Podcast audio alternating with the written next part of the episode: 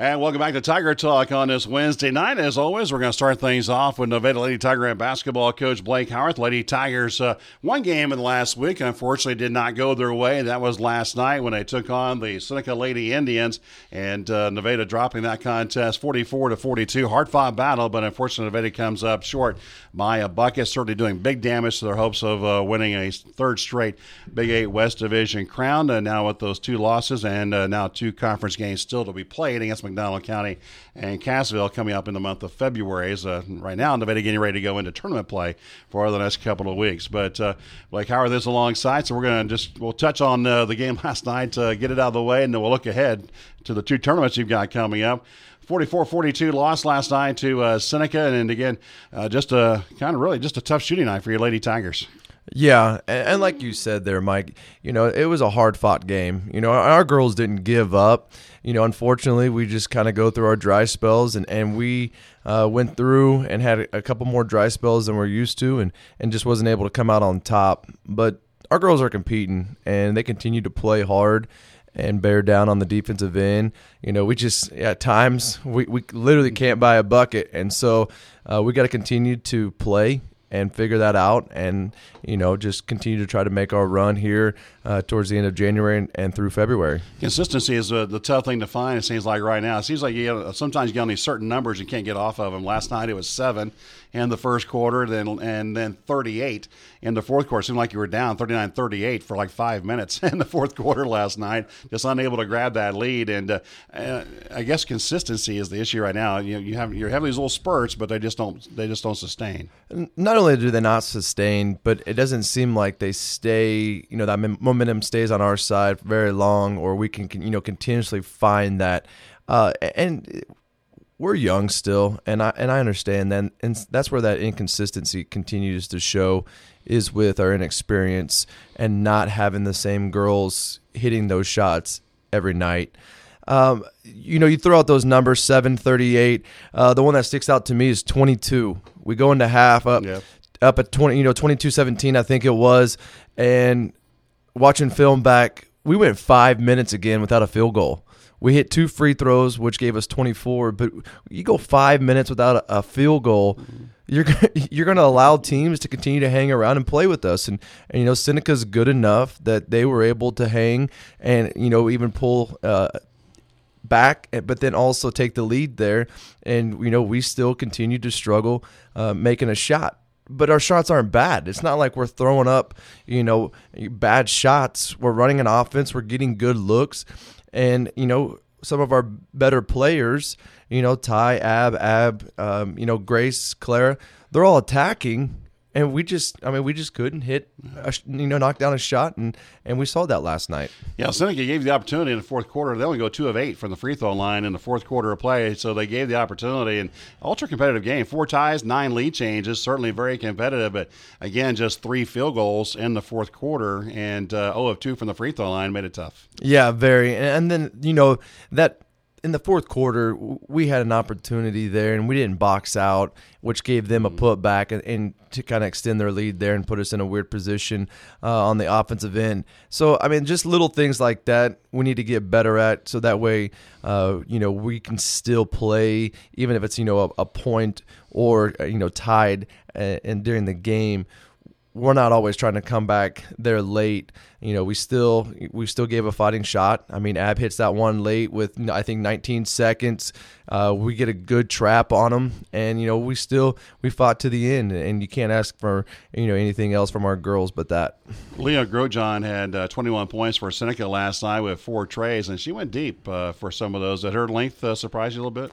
Not really. I mean, we we've been watching that for the last couple of years. Um, I think it kind of surprised some of the girls maybe guarding just because they haven't had to guard somebody that's able to step out that far. Uh, the one that stands out to me is the one that the first one that she hit on Clara Swearingen, mm-hmm. and then Clara said, "Okay, wait a second. and then she was able to contest, and I, she even you know to end the I think the second quarter there, um, or maybe the first quarter even, she she blocked her shot. And so, I mean, it's just a little bit of adjustment here and there. And, and you know, once again, uh, the Grosjean girl was, she's good Uh, I mean, against Mack County, she had two four point plays against them. And so coming into our game, I knew what she had. Uh, you know, some of our girls knew. I mean, Ty, she's been playing against her for the last several years. Uh, so, I mean, we're, we were aware.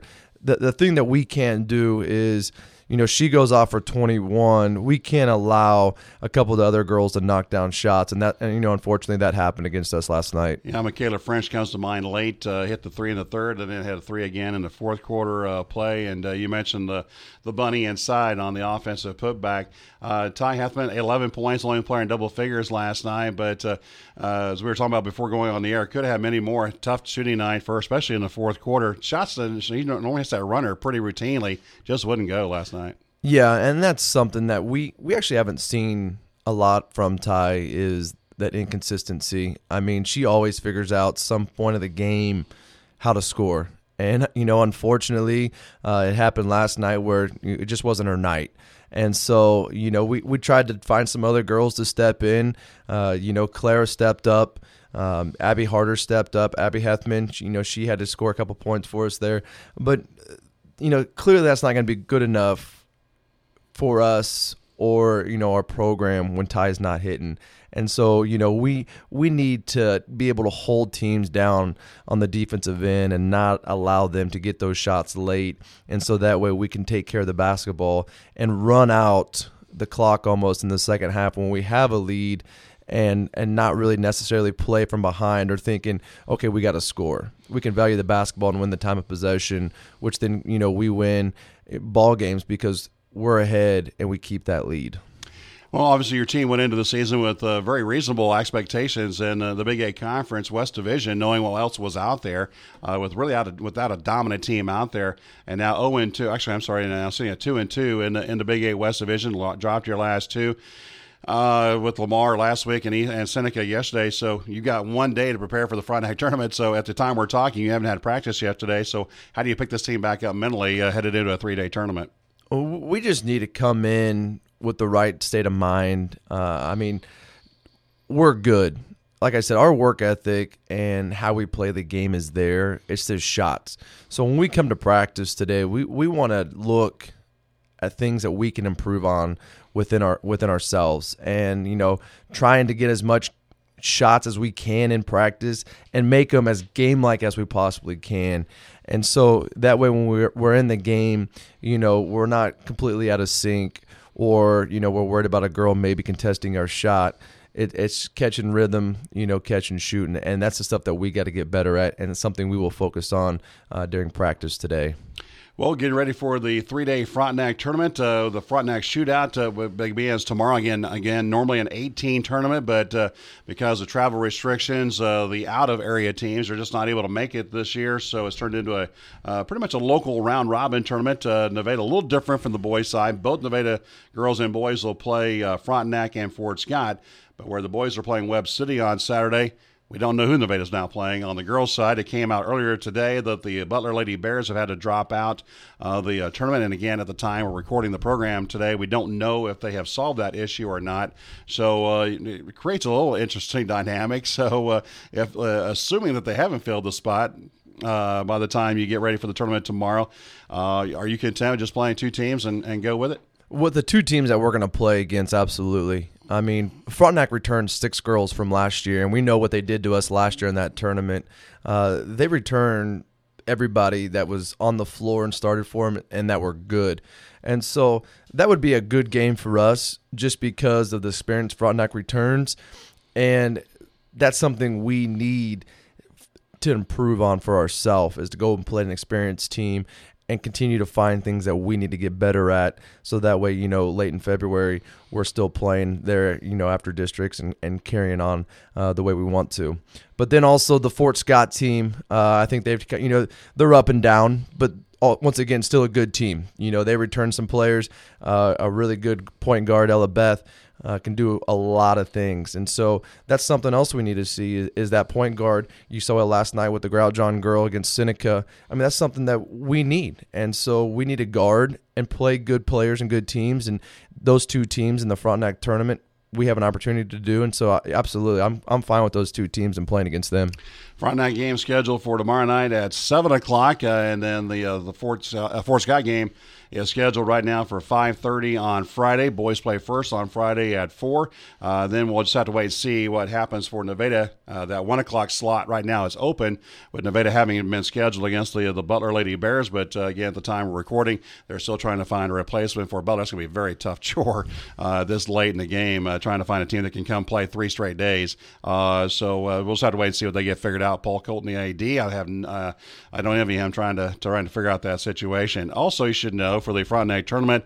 Uh, and we'll again talk about this in the boys segment. Very restricted attendance at Frontenac. Only two parents or guardians, or a combination of the two, uh, basically are allowed uh, for each player and coach. And uh, so it's going to be kind of pretty much like the Pittsburg game, really. Yeah, we know how dead that was. Uh, yeah, uh, the only thing that that I also read in there, I don't know if you have it on the paper, but they're they're going to take temperatures and check IDs yes, too. Yes, so yes. w- make sure you're aware of that if you're you know you are in attendance. You know, don't be caught off guard by it. But um, and bring your mask. Bring your mask, absolutely. but and you know, we talked about that uh, you know, when Webs at the when the boys were at Webb City about mask and maybe that mm. kind of playing a role in it. I almost felt like that last night against Seneca, and so I mean, it just seemed like the energy was was way down, and you know, mm. we gotta that's something that we gotta improve on too. But you know, when you when we have fans show up, uh, we want that support. Uh, don't be shy to, to you know say positive things and encourage our players and uh, help us help us build that energy and that momentum we need to, to keep on our side. Yeah, and when we go into a situation like we're going into Frontenac uh, with as heavy as the restrictions are uh, for them over in Kansas statewide, and they had to argue just to get the parents in there. Mm-hmm. That was not going to be the case. It's that way at least until the end of January. Then they're going to reevaluate it. But I guess we can appreciate really what we're able to do over here in Nevada and, and, and most of the other places we visit. Oh, absolutely. We've been super fortunate and blessed with the opportunities we've had so far to this point. I mean, to play 12 games under the you know these circumstances and and living you know literally one day at a time to figure out you know what's going on, and so uh, we've been very very blessed here in the Missouri part of it and within you know the Nevada programs. Well, another tournament coming up uh, next week for the uh, Lady Tigers and.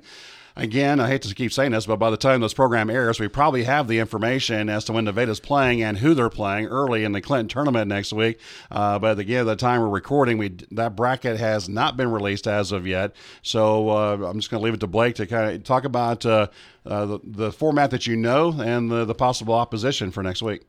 It's going to it's going to start out in and pool play, kind of like the boys did in the Kaminsky Classic. And so, uh, you know, we're going to get two games for sure, and then they're going to play the first, third, uh, fifth, and seventh place games there. So, um, you know, good teams in that one as well. We got six uh, really good schools. Uh, you know, Clinton's in it, Warrensburg, uh, Smith Cotton, Adrian. Um, who else am I missing here? Us and Lakeland, mm. and all those schools, you know, uh, have solid records. And so another great opportunity for us to go. It is Monday through Friday, so no Saturday games this year, which is kind of strange because Clinton's always uh, had that in, in the past, but uh, just an opportunity for us to get better and go play some more good basketball, and, and we're excited for it.